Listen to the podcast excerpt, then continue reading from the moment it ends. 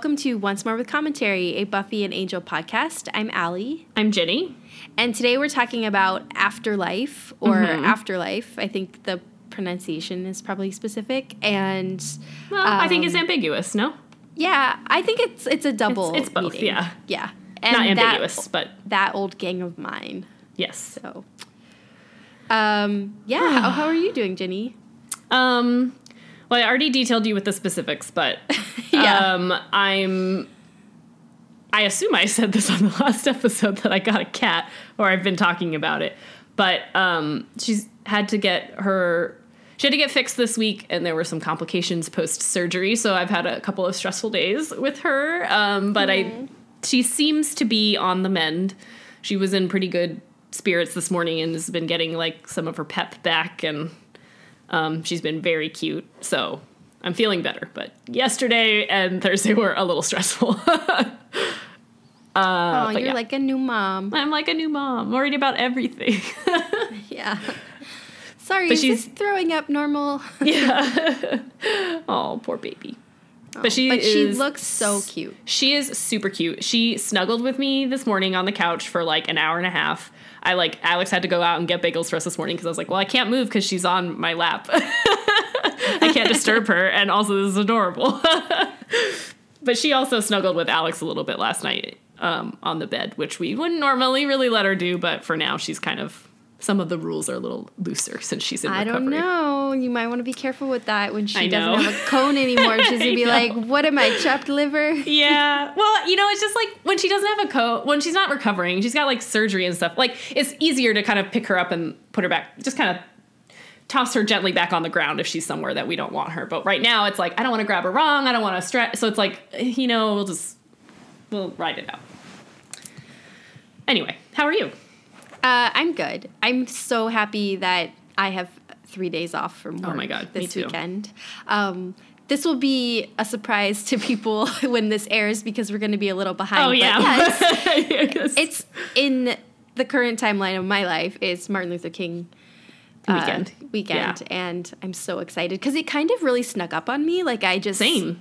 always kind of forget about this holiday because it comes so soon after the holidays. And Well, and because I haven't always gotten it as a day off either. Oh, really? Mm-hmm. I feel like I usually have. It has varied place to Um, place. Yeah, So but it was a lovely surprise on my calendar. I was like, "What do you mean I have Monday off?" yeah, exactly. I did keep So- trying to schedule things for Monday, and then I was like, wait, wait. yeah. Well, I did have someone at work like yesterday, which was Friday, tell me that they needed something urgently by Tuesday, and I was like, "Um, you do remember that Monday is a holiday?" yeah. it's like, sorry, I'm not going to help. Yeah, no, so that's exciting. I have made, well, I, I haven't made no plans, but I haven't made big plans because I'm just going to enjoy the day off, you know. But Yeah. I am tomorrow going to go play some games with some friends, so I'm excited. what kind of games? Board games, or What maybe kind of some card games? games? but I don't. I don't know specifics. We might not even play games. We might go just eat at the ferry building. You know, Mm. we're leaving our options open. Well, let me know what game you play. I will. I think if we end up playing a game, well, I would normally I would assume if we were going to play a game, we'd probably play Settlers, but um, there might be too many people for that. So Yeah. I don't know. But maybe code words. I don't know. Mm, I love code words. It's a mixed group. I always end up bringing over some games that I like, and no one ever wants to play them. to be fair, I always have to. So specifically, you know this game Coup, and Mm-hmm. it's really fun and it's easy, but it's not easy to learn. Like it's easy Yeah. once you kind of know, but it, it does seem like a lot when you're trying to learn It's it. daunting to explain it. Yeah. Yeah, and I'm not good at explaining it because I don't do it frequently. Yeah, and yeah. so It just like never ends well. Yeah. Yeah. I've gotten a little better at explaining that one, but it's always a little bit of a go. Yeah. Yeah. Although two people coming have pandemic. Maybe I should text them today and tell them to bring it. Yeah. Pandemic's fun. That's always a fun one. Oh, and what's the you limit? know what limit like on that that is probably pretty high because it's co-op too. So Yeah, well, that's why I like that game because Yeah. it's like everybody's on the same side. yeah. It's really fun. Oh, I have not been playing enough games lately. What did we get? We did have a we do have a two player card game now called Star Realms. That's like it's a pretty quick like deck building game, and that one I like a lot. Mostly because it's like there's not a lot of good two player games Um, and Yeah. then like most often just you know it's just like me and Alex at home, and it'd be like, well, sometimes it would be fun to bust out a board game, but like yeah, I'm not gonna set up something elaborate that has a three or four player minimum. So anyway, but that one's fun. Also, I like it because I usually win. Yeah. anyway, let's talk about Afterlife. Yeah. Because Afterlife. Man, this is a doozy. It is. I have a lot of things to say about both of these episodes, I think, and I am excited to talk about them. Um, you want to get into it? yeah. Yeah. Oh yeah. All right. Well, I'll do my best. I I don't think the plot of this one was particularly complicated. You know, it, again, this episode starts off immediately where we left off with the last episode, uh, which is that Dawn has reunited with Buffy, um, realizes kind of what's been going on, and they're kind of everybody is a little bit scattered around Sunnydale post this like biker gang invasion. Um, so Dawn takes Buffy back home and is kind of trying everybody, uh, you know, trying to reintegrate Buffy back into her life and explain to her like what, how long she's been gone, what things have changed, what things are the same, etc., etc. So Buffy is meanwhile pretty tight-lipped and quiet. She's very reserved. She's clearly still adjusting. This is a big, big reintroduction for her, and where nobody's really quite sure what what she's thinking or where she was, and all of that. So, I think the basics of this episode is that she's back. Little by little, she, you know, Spike comes back and finds out she's alive. Her friends find her and, you know, realize that she's come back seemingly correctly and herself. Um, uh, but she doesn't seem to kind of be acting the way that they thought she would, which is that they thought the way that they see it, they've brought her back from a terrible hell dimension back home, and she should be grateful and excited to be here. Um, so, meanwhile, as she's kind of reintegrating, uh, kind of these like spooky poltergeist things start happening to everybody. Uh, Willow and Tara have a vision of Buffy kind of like uh, berating them and saying, kind of slandering them for what they've done. Uh, Anya terrifyingly wakes up in the middle of the night, puts a knife to her face in front of Xander. But these are all kind of like visions that, as soon as they that they're able to kind of snap out of and seem to disappear. Uh, but pretty much everybody gets a go of it, and so they start trying to figure out what's gone what's gone wrong and if this is related to them bringing Buffy back from the dead. Of course it is, guys. um, but Willow eventually discovers that like basically this is kind of a energy debt that got created because they brought Buffy back, and that as long as it doesn't kill Buffy, um, it'll disappear in a few days. But obviously, it's after Buffy, so they find a way to make this kind of spirit corporeal so that Buffy can kill it, and she does that, and this is all successful. Um, at the end of the episode, Buffy goes to them and she says, Hey, I haven't said this, but thank you. You brought me back from hell, and I'm so grateful. And she says it in a very deadpan, kind of lifeless way. um, and after she tells them that at the magic shop, she kind of goes to get some fresh air outside where she runs into Spike and she tells him that she lied to her friends, that she doesn't really understand everything that's been going on, but she's pretty sure that she was in heaven and that she was the happiest. You know, she was very happy and she knew that things were okay and that she had left everything okay behind her, and then she was yanked out of that from by her friends instead. So what she's told them is not true. It is a lot of explanation for kind of how she's behaving so far, um, and that's where the episode ends. And she tells him no, that they can never know that that's what happened.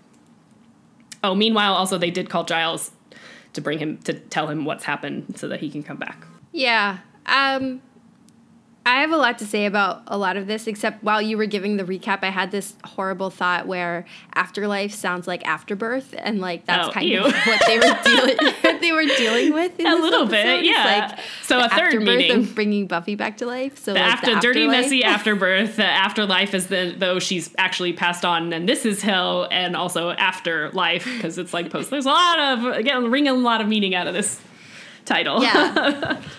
it's just like not the cleanest metaphor. no, I think it is. I think I think the first, the main two that I got was like this is hap- happening after life for her because she was dead, and also Yeah. it sort of represents the afterlife because she's still sort of in hell. Those are the ones. yeah, that and and there's a a lot of discussion about her afterlife, like Right, where right. was she and what was she doing. Right, right. So, yeah, I um. So I'm gonna open this with a Yeah. general question that Okay. I think the more I think about it and the more I watch these one by one, I might am I going to hate Willow? Like I so angry with her I- this entire episode. I can't even tell you. Okay, so I 100% agree with you, but I think the not the better question, but the my version of kind of the same thought that I had was like, man, she's gonna make a great villain. like they're doing such a good job of setting this up. Like I honestly can't believe like that. That's my hot take on the first three episodes so far. Is like, frankly, this episode, this season gets a bad rep, a bad rap rather. I'm not. I don't think that this watch through is going to change my mind and make it suddenly my favorite season because it's got a lot. As far as many highs as I think there are, there's going to be equal lows and maybe some. You know, there's a lot of things that we're not going to like. I think by the end, but I think blowing through this one is definitely the wrong. Binging this season is the wrong way to watch this one because I definitely think letting these really really heavy questions and answers and decisions weigh week by week is a much better way to experience than kind of blowing through it where you're going to rush through those feelings that are meant to be very heavy and land really slowly. Like makes a lot more sense to kind of sit with this with Buffy and really think through what she's feeling. Like I'm just so surprised at how I never saw what pain Buffy was in. Like I knew it, but I never really felt it the way that I'm feeling it this time around. And exactly to your point about Willow, it's like it always kind of seemed like, wow, she really goes 0 to 100 on this whole evil witch thing, but it's not at all, you know. It's so clear that she is really dangerously messing with power and Well, the feeling yeah, of and like power and not you're accepting saying like that you never really noticed how much pain Buffy was in. No, neither is anyone else. Yeah, exactly. oh my god, yeah. But I just yeah, I we are gonna hate Willow. I think. I think I'm gonna hate her in a way that is, f- f- uh, fun isn't the right word, but like satisfying as a viewer. You know, I don't feel like I, like I just want to reiterate that for now at least, all of this feels very well plotted and well orchestrated. So like, am I gonna hate her? Yes, but is it gonna come out of nowhere? I don't think so. No, I know the perfect feeling that I think I'm already having and that I'm going to continue to have. It's that I'm not angry at you. I'm disappointed in you. yeah, totally. but like how satisfying of a twist is this though that like like putting best friends against each other, putting her as the main villain, like there's a lot to like about this as kind of like a from a, a wider lens aspect. Yeah, and it's just it's so subtly done and Yes. brought up and it's like you see the motivations and the reasons are noble, but it's also like this thing of like God, Willow just needs to take a moment and like stop and like stop assuming that she knows how to fix Yes. everything and that her solution is the correct answer because I think the best example is like she runs into the house, like they figure out Buffy must have gone home. She did. Mm-hmm. They run in, they're all immediately like oppressing her and like in her space. But Willow is like triumphantly like, "We got you out. We did Yeah. it." And she doesn't even bother asking if that's true. Yes. And Yeah, it's just so like because she doesn't even consider the part where she might be wrong about the answer and maybe she doesn't want to, but like Right. you know, because that would open up some pretty sticky questions. But Well- she's just like angry that she's not getting like her That due, she and is Buffy's not waiting saying for Buffy you. to be grateful. That was like that her that scene with her in terror where she was like, "Well, is it petty that I expect her to be grateful?" I'm like, "It's Yes. not petty. You're unreasonable." Like I that was when I really felt my like some anger really soar out at Willow. Yeah. I was like, "How dare you? You guys are not paying attention to how Buffy's acting." I mean, and again, a little bit in their defense, like even if they had ripped her out of a hell dimension, this whole thing is g- gonna be really disorienting. So like that she's not. it's like me and my cat. That she's not hundred percent herself yet isn't totally doesn't necessarily mean that sh- they ripped her out of heaven. And so, you know what I mean? Like it's not like that's necessarily the logical leap. But yes, you're right that they aren't asking her anything. They're just telling her. Oh, you're back, and everything's great. Except Willow and Tara live here now, and your mom's still dead, and blah blah blah blah, and like also kill this demon, and also blah blah. Yes. and Yeah, don't you feel not- so much better now that you're here? And aren't you just so grateful that we did this Yes. for you? Like, Yeah. yes, they're just Yeah. telling her everything, and and so it's no surprise that at the end Buffy just finally like repeats back everything that they said to her because Yeah, like yes. that's so clearly what they want to hear. Yeah. And I think we talked about I mean we definitely talked about this in the last episode too, but like again, as much it was never clear it never really landed with me how much pain Buffy's in. It never landed with me just how wildly irresponsible they've been. Like this is just that I I get. Uh, I know I'm repeating a lot of stuff from the last episode, but it's just like they did not want to consider the consequences. Although, as Tara points out, or maybe Xander, or no, sorry, it's Spike who points it out. Willow certainly thought through the possible consequences of what they were doing, but she didn't share that with anybody else because she didn't want to be stopped, and she was sure with herself that she could make the right decision no matter the results basically but everybody else like there like literally there's a point in this episode where you know because this the de- like the monster of the week is one that they've conjured literally by their irresponsible actions and xander has the gall in this episode to say oh did we do this like are you kidding me? Did you do this? Like, yes, you did this, you idiot. but again, I mean, they're not being stupid. They're being willful. They know that they did this, and they just can't. Conf- they can't yet accept the part that they've played in this, you know? It's a great metaphor for what's going on with Buffy. This is such a good episode. Am I wrong? It really is. For I you know, it's it. it's just in some ways it's continuation of the last two episodes and i think that part of the issue of the episode is it seems a little thin until you start to break it down where it's like Yeah. they're literally just giving room to these emotions to just let them breathe Yes. and like to have you see all the ways this is wrong Yeah, and it's not quite cathartic because I, No. I don't feel like we've reached a resolution, but it feels very natural to me. Like I'm glad that we're in this like you're saying, it feels like a continuation of the last ones, but to me it wasn't a continuation in a boring way. It was a continuation in a way that I really, really needed. So like yeah, catharsis isn't the right word, but it felt right. It felt like the natural next step.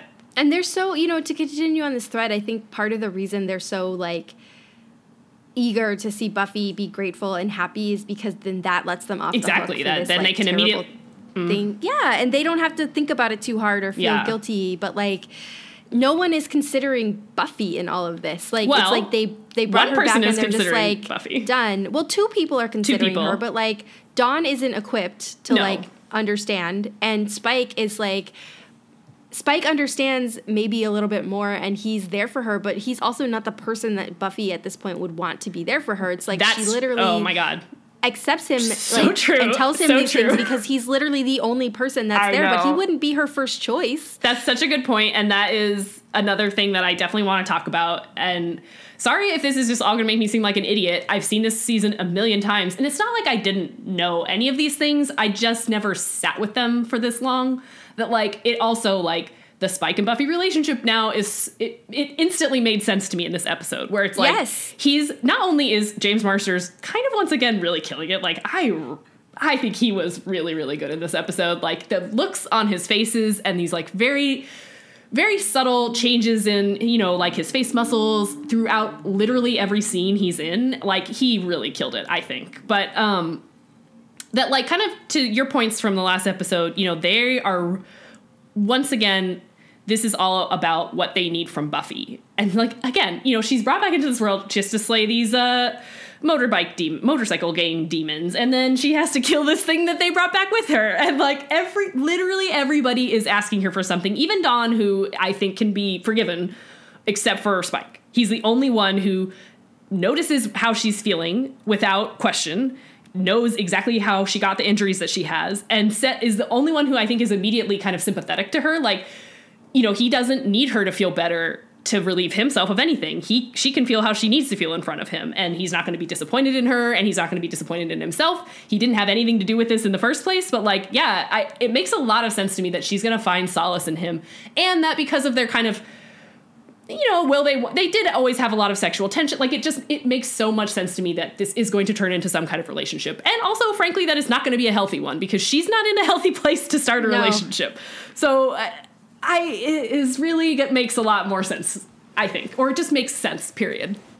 No, it, I think you're totally right, and I think you really see a lot of that being done excellently here in this episode. I mean, again, like you said, James Marsters is absolutely fantastic in this episode, but also, I mean, Spike is so quietly heartbreaking. Like, Yes! you know, oh he's Oh my God. so like He gutted immediately me he so sees much. Buffy, and his first instinct is not, "Oh my God, how much better do I feel?" It's, Yeah.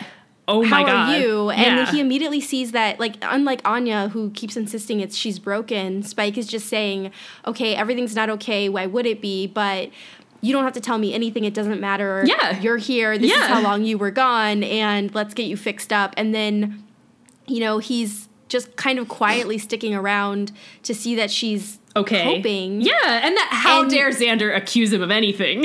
Yeah, but like that he's also because he's hanging back and observing, he's the only one who notices that she's not okay and not in a broken way, but in a just a bad Yeah, way. Like she's yeah. just not fine. But he's also just like the only person who dares to question Willow's motives and what she might have Mm-hmm. thought or contemplated in this. Like, you know, he brings this up. He's like the only person really seeing this picture for what it is. And again, it's like we're not going to let him off the hook for no, a lot and of I, things I got really riled up. past. Uh, yeah, I got really Yeah. riled up about where, you know, whatever. We don't need to get into it.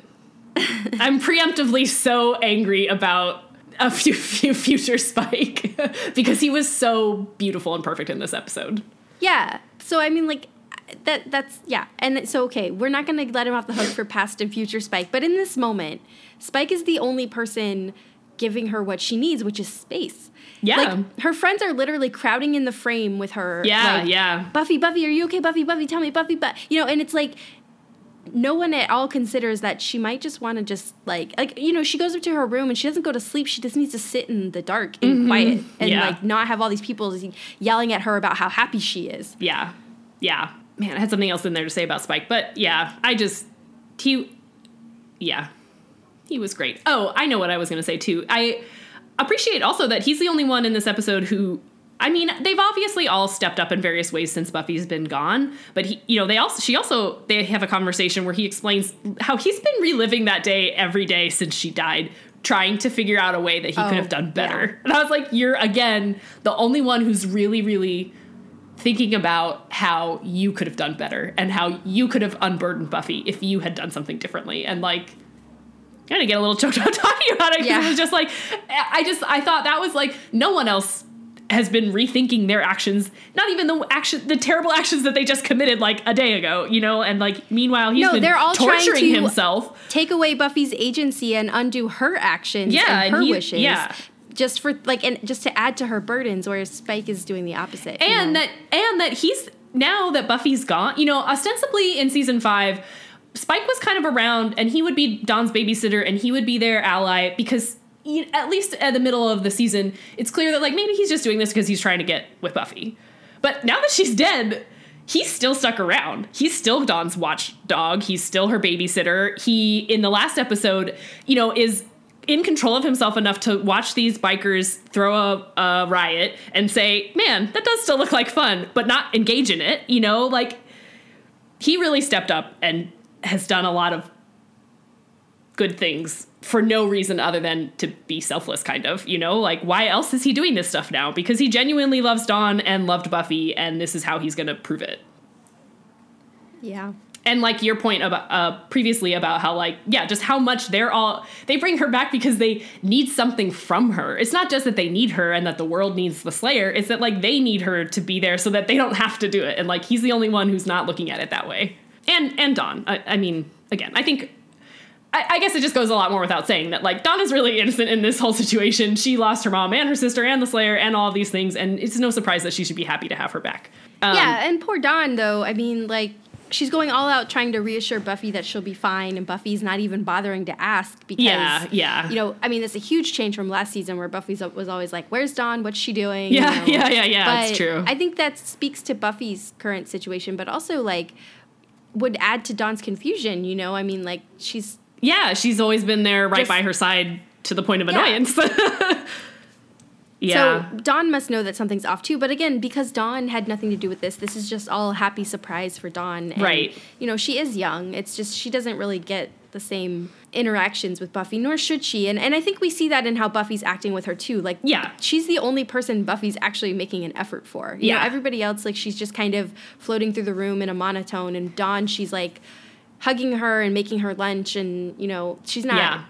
Truly Buffy, but she's trying, and she's the only person that she's trying for. Yeah, and I think a point that uh, maybe that you know I think this is not necessarily the intention behind this scene, but in the scene where she brought out Dawn's lunch to her before she goes back to school, there was definitely a moment where I was like, oh, she's playing the Buffy bot right now, like Sarah Michelle Yeah. Gellar kind of is, and in a way, not that I mean like, oops, she slipped into the wrong character, but it's like that's just how that's how like Buffy is going through the motions, and she is doing doing the right kind of trying to do the right things for Dawn, but like maybe she's not really any more connected to her than the bot was. No. I think that's a great point. Um Oh, my sorry. I just not that we need to dwell on Spike anymore, but just one final note is that as through all of this, I think it's also again, I think mostly just a credit to James Marsters that like it's for all of the selflessness behind I think Spike's actions in this episode, it's also clear that he's happy to have her back. And like he's not even he's also not really trying to hide that like ultimately he's happy that she's there. You know, this is what he wanted in a way. Yeah. Not in a way that he would have forced this decision on her or forced this fate on her, but in a way that it's like, well, I may not have asked for this, but I am going to enjoy it. I just think he did. He did a good job of kind of playing all of those things at quietly. once. Yes. Whereas Yes. everybody else is just, you know, very demanding in their happiness. yeah.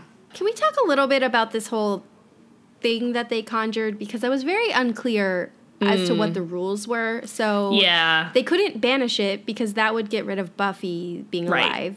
But yet somehow it Buffy just kind of disappearing is okay, and Buffy killing it is fine. I felt like that was a little bit confusing. I think I'm with you on Buffy killing it. Not sure. I guess because she was the target. I guess because it was Buffy that killed it.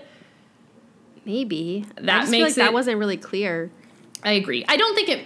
It doesn't bother me that like it would kind of dissipate because that kind of somehow made sense to me that like if it's this energy, this like balancing energy that came in, it's maybe gonna not disappear, but like kind of filter into the energy of the world and disappear that way. I don't know. Yeah. I guess that's how I'm taking it. But I guess it is a little weird that she just kills it at the end.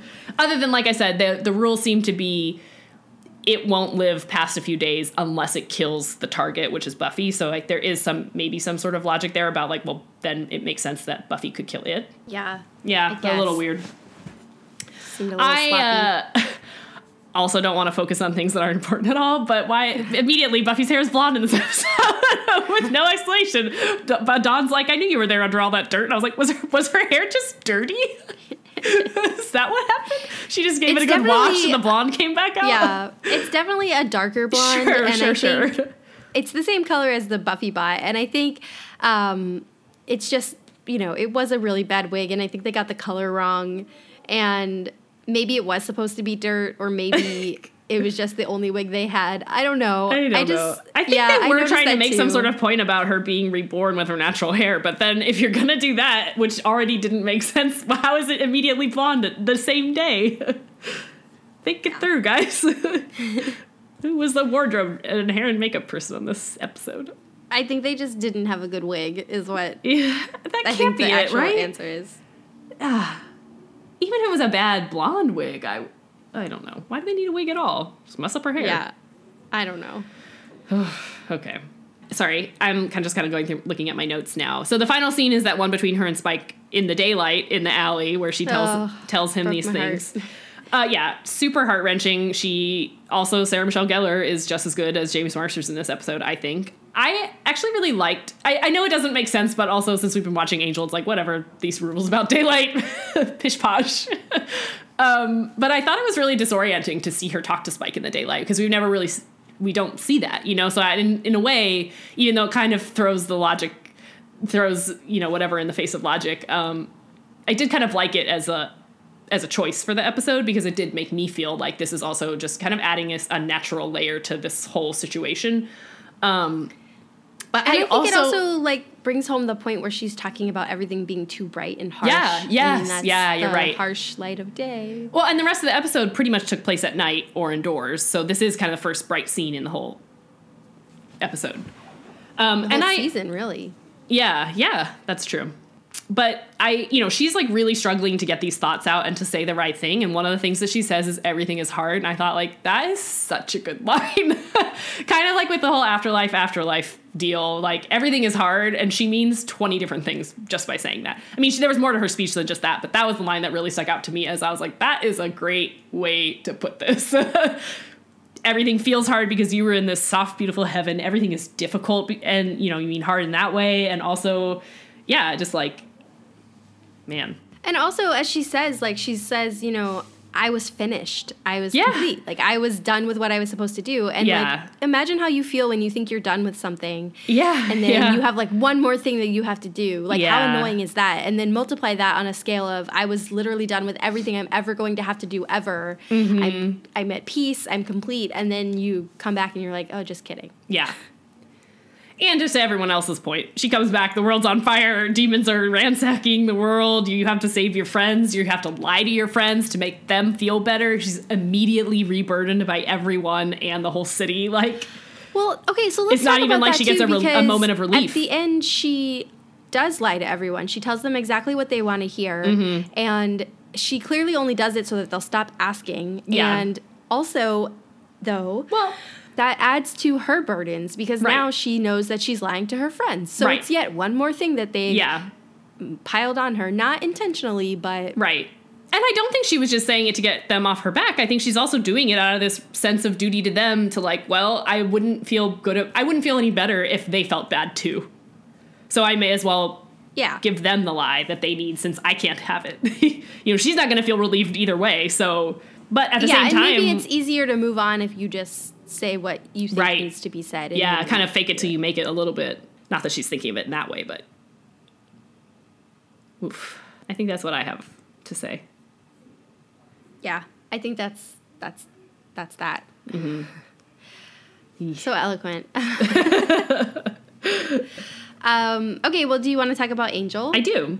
All right, let's talk about That Old Gang of Mine. uh, specifically, let's let's let's talk about Gunn. Okay. Yes. Um, so this episode opens. Everybody's at Caritas, um, which is Lorne's club, and it's clearly some sort of intervention forced apology where Angel is trying to make nice with Merle, this snitch snitch demon. And it doesn't really go very well. Um, Angel's obviously not that sincere, and Merle feels a bit put upon, but um, Gunn drops him off at home, and we see Merle is instantly attacked by something. Um, Angel goes the next morning to try to apologize for real. He even brings donuts and he finds Merle's remains. Um, Gunn gets called in to go help investigate, and he's a little bit confused as to why they're doing this because, you know, Merle was helpful to them, but Merle is, after all, just a demon and not even, maybe not evil, but not a good one. You know, he's not Fighting someone for justice. actively trying. Yeah, try, that they're trying to save, and um, so Gunn kind of leaves in a huff because everybody's kind of like, yeah, you don't have to be here if you don't want to, and so Gunn goes and visits his old crew and sees that there's a new guy in town who's come in from Miami, and this guy's really giving Gunn a hard time about working for a vampire and really insinuating that he might himself be a vampire and just generally sowing discord and getting on Gunn's nerves. Um, meanwhile, we see there's been another demon attack, and then we actually see another demon attack. So clearly, this is a pattern that's happening. Um, in the last demon attack, we see that actually the monster that's killing all these demons is Gunn's crew. So they're just indiscriminately going demon hunting. Meanwhile, Cordelia and Angel are trying to get Fred out into the world. So Cordelia convinces Fred that she'll take her out and she'll be perfectly safe. Um, so they go to the karaoke bar. That's where Gunn meets them. And then what happens? His old crew comes in, guns a blazing, because now they've migrated to firearms. And um, they shoot up the place, like quite literally, because apparently the no violence rule only applies to demons and humans can do whatever they want. So they end up taking everyone hostage basically because they figure out Gunn is there. So Gunn and Lorne, uh, Cordelia, Fred, and Wesley are taken hostage. They make Cordelia go and get Angel so that he can come there and they're going to make Gunn kill him. Gunn obviously doesn't do this, but some harsh words are said and eventually, well, this one demon rises up and kills this other guy, Gio. And everybody, like, nobody really wins. Like the crew clears out. Gunn tells them they've lost the mission. Gunn's not in a good place with his team because he withheld information from Wesley. Wesley threatens to fire him. Fred's had a really bad night. it's Yeah. not good. But but ultimately, yeah, I think everybody figures out what side they're on, and the mission is just to fight for for good, no matter if they're demon or human. Mm-hmm. Yeah, Yeah. I um you know, when this episode first started, I was kind of like, "Oh god." Like cuz you know, generally I find Gunn's Yeah. crew to be interesting, but I don't always find them to be the best episodes. And they don't always Um, handle it. Yeah. They haven't all aged be a little heavy-handed. so well. Yeah. Yeah. I mean, I have But I nitpicks about this really one. yeah, this episode. I agree, and I think it was a great one for Angel, the Angel universe specifically. Um, Yes. I think And my biggest. Yeah, and for Gunn, yeah, yeah. I, I really, yes. I'm not sure where to start, but I guess I do. I know where I want to start. I think what I ultimately really liked about this episode is that I, it felt quintessentially Angel to me in a way that they don't always do. And like as much as I feel again like they're really starting to flout the rules of kind of what's been established in the greater Buffyverse in terms of like are demons good are demons bad? Like maybe there's some plot holes or some things that they're just kind of re- retconning a little bit, but ultimately I think it makes a lot of sense for a show whose title character is a demon with a soul, you know, like he's inherently gray area to be a more gray universe and so i think that's ultimately what i really liked about this episode is like does it all really make sense if we start going through it with a fine-tooth comb? Probably not but i like this gray area a lot on the whole and i specifically like it a lot for this show as a way to kind of distinct make it distinct from buffy. Like buffy is going to have some gray area demons down the road. If they've already had maybe one or two it's never going to be the main feature of buffy. That's just not what buffy is about. It kind of is what angel is about or at least it should be. Yeah. I mean, I think ultimately where this episode fails for me is that you know Gunn isn't going to kill Angel, like obviously. So there's a little bit of wind taken out of the climax, but um I think what you know, talking about this gray area, I think what's really fascinating about this episode, and I think maybe the point they're trying to make is Angel is in a world where the only people really working together because they're friends and not even they didn't even really come together because they're friends are angel and cordelia right? Like Yeah. they're on this shared mission. Um, cordelia knew angel but they weren't really friends but they start working together. Wesley joins them to help the cause. Gunn gets hired on to help the cause. Nobody on this team is there because they were friends first Right, and they right. want to be on the team. They're all brought together by the mission. Yeah, that's a good so point. I think it's a really interesting distinction between them and the Scooby Gang, who are all there. They're only there they because they're friends. who took on this mission together. yes So yes it's a really interesting distinction, and I think they That's play it really point. well in this one, especially in that final scene where you know With Gunn is trying to apologize, and Yeah. Angel's yeah, and Angel's telling him, "No, it's it, you're right. Like you're it's fine. You're not my friend. You know because Yeah. you don't have to be and." You know you you don't have to be okay with everything about me or i don't you know or Yeah. even angel and wesley don't have to be okay with everything about gunn right but the point is that they're on the same they have the same goal and like we think that's what gunn had to figure out in this episode right like he has this idea of what he thinks is right and wrong he's stumbling into this gray Yeah, he's area by grappling with it, yeah. team but he's not ready to like go like over the line and like start saving demons like, Right, just right.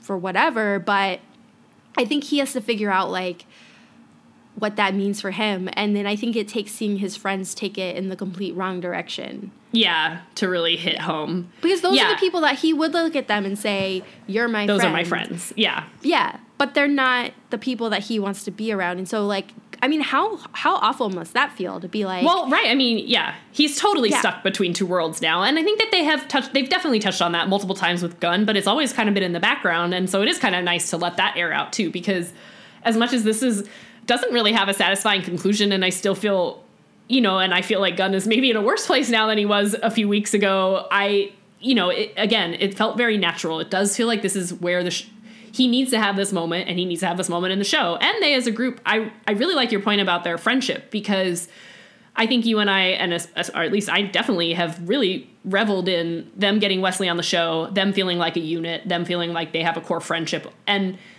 I don't think that they're not friends at all, but I think it is an important point that, like, they're not totally friends yet. You know, like, it, and I think it's just going to make that growth together feel even more satisfying, also. That, like, I think there is going to come a point in time when Gunn wouldn't say that about Angel anymore, and I think it's going to feel really good to watch that happen. Yeah, or see the opposite happen with other characters. Sure, characters. right. And it's I think this season is really about exploring the dynamic of this team and what Yeah. what their true dynamic actually is. And I think we've seen hints of this before. Like, remember when um, Wesley was getting attacked in his house and Angel can't come in because he's never been there before, and so he's right. never been invited in. Right. And so Wesley's kind of telling him like, "Well, if you've ever been to my house before, like this wouldn't, This wouldn't have happened, yeah. And, yeah, and it's true that like Angel was kind of wrapped up in his own things in previous seasons, but um, Well, that's I a good do think it's interesting to explore this idea, especially as we're adding a new person to the group of Mm-hmm. like what the dynamic of the group is, you know. And um, two two points is that you're you're right about that point about that Wesley had made about Angel. And what's interesting to me now that you say that is that that was a season where Angel was still theoretically the leader, and now that Yeah. he's not the lead, you know, and Angel's problem, obviously, the stated problem he has of this whole entire show is that he has a problem connecting with people. So it makes sense that when he's the leader of the group, they're going to maybe have a harder time connecting with one another. Now that somebody else is in charge, maybe that is going to allow for some growth and some change among all of them, you know, between each of the two character or each of the characters as they interact with one another. So I think that's a really interesting point. I forgot. But I think that also was, brings but- up the point of like now think about who's in charge. It's Wesley, and he and Gunn are actually friends. Yeah. and that's why I think the end of this episode is so kind of difficult It for was, Gunn. Is yeah. that the person who doesn't really understand his actions and isn't so easy willing to forgive him Mm-hmm. is Wesley because. Wesley is looking at this both at the angle of you endangered my team and also you're my friend and you betrayed me. Yeah, yeah. Yeah. So definitely a lot of wounds and to heal or strides to make. Um I really feel for Gunn in this episode and I again, I think if I if I look too hard at kind of some of the maybe metaphors that they want these things to be a stand-in for, I'm not it's fine, but I don't want to think about it too hard that way just because I think it will fall apart a little bit. And I'm also just it, ugh, I don't know what I'm trying to say, but I think what's hard for Gunn in this episode about kind of really having to confront this gray area, and this is actually a point that Alex kind of brought up when we were watching it, is that maybe also accepting that there's gray area in demons makes him think maybe he didn't have to kill his sister. you know, obviously she was a vampire, Yeah. and I know the rules of this show and this universe, and she was evil and he did the right thing, but for him to kind of have to accept that, like, oh, if we're not going to kill every demon, maybe I didn't have to kill her or even if she was evil, could she have learned Yeah, not no, to absolutely. be? And I think that makes it even more of a struggle for him. It's not just that he's battling between his, um, you know, his fondness for his friends and his, you know, passion to his mission, and those things are at odds. But also accepting this as truth is making that painful moment in his life even more painful. Yeah, and I think there's like that's exactly why they show that flashback dream. Yeah. beginning of the episode is to remind you of that whole situation and think about it from the moment he did that. Gunn has been finding out that her death had to happen, but that her- that situation isn't black and white. Like he Yeah. Kills his sister and meets this other vampire who doesn't fit the same criteria, Mm-hmm. who has a soul and you know, so like of course, probably since the moment he killed his sister, he's been wondering if it could have been different or if he had to Mm-hmm. do that. And now he's confronted all the time with like, okay, now we've it's not just a vampire with a soul, it's a a demon who likes to sing. It's you know, yeah. uh, demons who snitch. It's like, you know, the more he encounters this world, and of course it's complicated, like the Mm-hmm. world, but the more it probably really hurts that his sister didn't get to fit into any of this gray area. Or that, her like- situation was too simple. or that if it happened now, maybe he feels like he has different resources. Like he probably maybe he wouldn't have killed her immediately if this happened today. You know, maybe he would have tried to work with Angel to say like, is there a way to get her a soul? Do I know now magics that we didn't know before? Like. Or can we try and contain her and maybe she'll learn to be a good person again? You know, like I, I, I just feel like he was so unfamiliar with he didn't he knew so much but he didn't know anything when he killed her at, you know in terms of this kind of demonic world and now he knows so many different things that maybe he would have acted differently chosen a different answer And of course, like Gio standing on the outside and like ne- needling him Yeah. with all of these things Yeah. like doesn't help. Like, okay, best most cathartic death ever. for sure It was like, oh, you got eaten by that demon. That's fine. yeah That's no one no one is sad Yeah, yeah, and Oh. you know, poor Fred who has to go out on I know. and like immediately ends up in a hostage hostage situation. it's but true even in that, like struggling with all of that, she has her moment. She's I, brave. I loved that. Yeah, and I like. I think it also is appropriate that it doesn't to- like she's not totally there yet, where she can just like shoot a guy in the throat. But like, I yeah, I think it really speaks to just her character that like she's not as weak and helpless as everybody kind of is worried that she is. Right. But And obviously, she didn't- still has a lot of adjusting to do. Yeah. She's still not trying to sound snooty though. I know she's really cute. I kind of thought that her like her whole thing was gonna kind of irritate me on this watch, but to be honest, I'm still pretty charmed by it. Like she's a little Yeah. bit too adorable, but I not in a way that actually irritates me, even though I kind of feel like it should. Because I think the way she's playing her, She's just so she's just so cute. she's cute, but also it's it seems very genuine Yeah, and authentic yeah. to Fred. Like Yeah. that she's been through this horrific situation, so that explains a lot of it. But also she's just a person who clearly has always been this person who wants to be nice to people, yeah. but then also recognizes that just her innate intelligence can also be off putting. And so she's Yeah. like constantly trying to like balance those two things. And it just, I don't know, like I think all of that together seems really. It's not annoying to me. yeah, no, I agree. Yeah. Um, We do see a little bit of glimmers of, you know, um, you know, there were a couple glances in this episode where Uh, yeah. Gunn was like, "Oh, look at Fred." yeah. I think I don't want to say that this part of the episode didn't work for me, but I just because I kind of alluded to this earlier, I do think that there or maybe this is something that works about the episode because there is kind of this idea for us the viewers and for, you know, for the show that like ultimately um, Gunn's old friends are wrong in the way that they're indiscriminately killing demons whether or not they're good or bad. And I think, you know, maybe, oh, is that like, is this a metaphor for any, you know, kind of bigotry in the world? Is this a, you know, I, right? I think that's kind of a natural thought that I had watching this episode is like, oh, they're the bad guys who think that outsiders are bad or people from that are foreign are bad or whatever. Um, I, I, I guess I don't know if this makes it a worse metaphor, if this makes it a more interesting point in the show, but there is something to their point of view because yes, if I look at this as a metaphor, it holds no water and they're the bad guys. But in this world, up until this point, I would say a solid 90% of the demons that we've met have been inherently evil and specifically out to get humans. So, like, is not.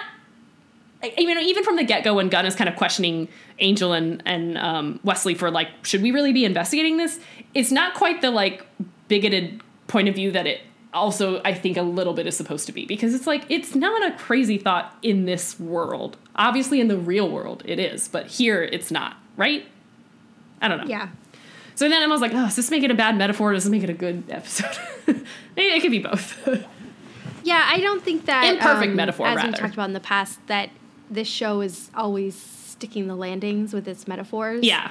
um, which is surprising because it's from the Buffy same seems to be so creative team who Yeah. consistently sticks the landing on metaphors on Buffy all the time. Yeah. Um, but I think it's also maybe they're dealing with something a little bit more complicated, and you know Well, maybe they're trying a little too hard to have a message. and maybe that's my point. I'm sorry. Maybe that's my flaw also is that I'm still trying to watch this show like it's Buffy, and it's not. So maybe it's not really a metaphor so much as just an example of how the world, real world, can be complicated. It's not okay to indiscriminately, violently go after any group of people, no matter what. You know, in the real world, but in the show, demons are complicated, and the world is complicated, and morals are complicated. Yeah. And we, I mean, we don't have to get into it, but Yeah. we could also talk about the optics on this episode of having a one persecuted group go after another. Yeah, that was- I- yeah. manner. I was like, Yeah, I, don't, I couldn't tell. Like, like while watching it, I was like, is this intentional? Is this like a subtle message that they're trying to say, or is this just like I agree. I I just that like couldn't yeah. tell if it was supposed to be something, so I don't really want to address it. But And to be honest, and yeah, I think that yeah, yes, agreed. Uh oh, I I did really appreciate.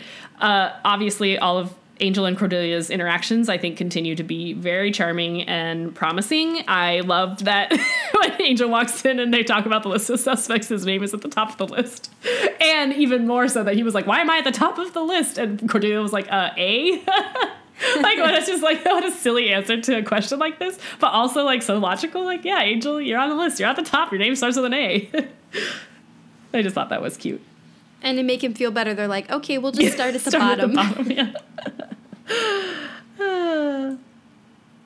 Yeah. Um, oh, the other thing that I thought was kind of a nice touch in this episode, because I think Gio is, you know, as much as everybody else pretty much gets the benefit of the doubt of like, this is a morally gray situation, you guys are all doing your best with it, Gio seems to kind of be more of a outright villain than anyone else. And to that point, I thought his like little karaoke scene was just was a great like, oh, you really are a jerk. That is just like you're having fun in this situation, including you know what? What's what also is fun? Singing karaoke, like let me just have at it, and it just I thought it was just like such a good, funny twist. Not that he was trying to torture them with his singing, because his singing was like you know his singing is fine, but more so that it's like the situation is so like fun for him that he's gonna just like have fun singing while he's there too. I thought that was just like a I loved that as a touch to his villainy. Yeah, it was a little bit weird that they tried to give him a bit of a sympathetic backstory. through Yeah. Lorne reading his mind, but then the rest of the time he's li- literally just presented as a psychopath. Yeah, So exactly. I I was like, I'm not sure if we're supposed to feel better for him, and this isn't working for me. Mm-hmm. yeah, especially because it was so vague to the point that I honestly couldn't piece it together. yeah. Is it just the same as Gunn? He couldn't save somebody, went went too far the other direction, but that's not very compelling. it's not compelling because they barely touch on it. Like Yeah. we are like trying to piece that together now, but the episode does no work in trying to convince you of that. So And, and and I don't think the episode needs it because we already have his other friend who is, you know, who who does have we know we do know that friend, and he's already there to kind of be the like straddling the line. Whereas like this other guy can just be a psychopath. I mean, ultimately, I think I really surprisingly enjoyed this episode more than I thought that I would. Um, Mm-hmm. Agreed. But yeah, I mean, it's not perfect as these never tend to be, but yeah, but it yeah, was I good. didn't, I didn't hate it. I mean, look. There was a whole stretch last season where every single Angel Yeah, episode I was yeah. like, "This is now the worst thing I've ever Yeah. seen." No, next week is the worst thing I've ever seen. So Yes. it's, I'll I'll take just okay. I'll take it too. And I think what we've always enjoyed about Angel is when I think it feels like this is the right choice for this show. And I think this was a good episode for that. Like, this is a one that makes a lot of sense. You wouldn't have done this episode on Buffy, it wouldn't have made any sense in that show, but it is a great way to point out what's good about this dynamic and these people. Yeah. All right. Okay. Well, next time we have Flooded and Carpe Noctem. I have no idea what the Angel episode is. As No. usual, it will be a total surprise to me. I wonder if I'm ever going to get to a point where I'm like, yep, I know what that episode is. I is. agree. I don't think I will. Oh, and you know what? No Darla in this episode. That's fine. That's true. I don't need to be reminded of her literally every episode. We'll get there. Well, because I think we're supposed to forget about her until she just like accidentally, like surprisingly shows up. Like, yeah. It's less dram- of a dramatic entrance if they've been telling us about her at the end of every episode. So yeah. this feels intentional. I feel manipulated. yeah. Just get on with it. Yeah. um, do you have any pop culture this week? I'm trying to think. Mm, no, I'm sorry. I'm literally just getting through the same. I'm reading the same book. I'm watching Bones. I'll get there. I'll I'll do something new soon. You don't have to apologize. Uh, I feel bad. I'm picking up all the slack, so it's fine. Okay. Um, so I started watching A Discovery of Witches, which is oh, this show based on a book series. I think you might have read. I I'm read the first sure. two, and the third one hadn't come out, and then I never got around to it. Yeah, I like the first I- book a lot. The second one was less less good. Yeah, it's it's like a lot of series like that where the first one is excellent and then there's like diminishing returns. Yeah. But the third book is like okay, but um I really like the, the, first, one. Mm-hmm. season is based mostly on the first book and it's got really good actors in it. Um, Matthew Goode or is it Goody? Mm-hmm. Oh, yeah, I don't know. I don't know. but I know yeah, his face. he's playing the guy. He's playing Matthew Okay. the vampire. And I started watching it yesterday and I almost like didn't watch Buffy because of it. okay, that's what what sh- what network is it on? Um, so it's it was it already aired in the UK and it's now airing in the US. It like just premiered this past week on um, Sundance Now and Shudder, which are both Mm. streaming services, Mm-hmm. but they both have like a free trial. Okay. And so I did the Sundance Now one and it's not like they're airing that like every episode is available. So Okay. you could just do the Watch free all. trial and then cancel it. Yeah. Um, that's my plan. Yeah.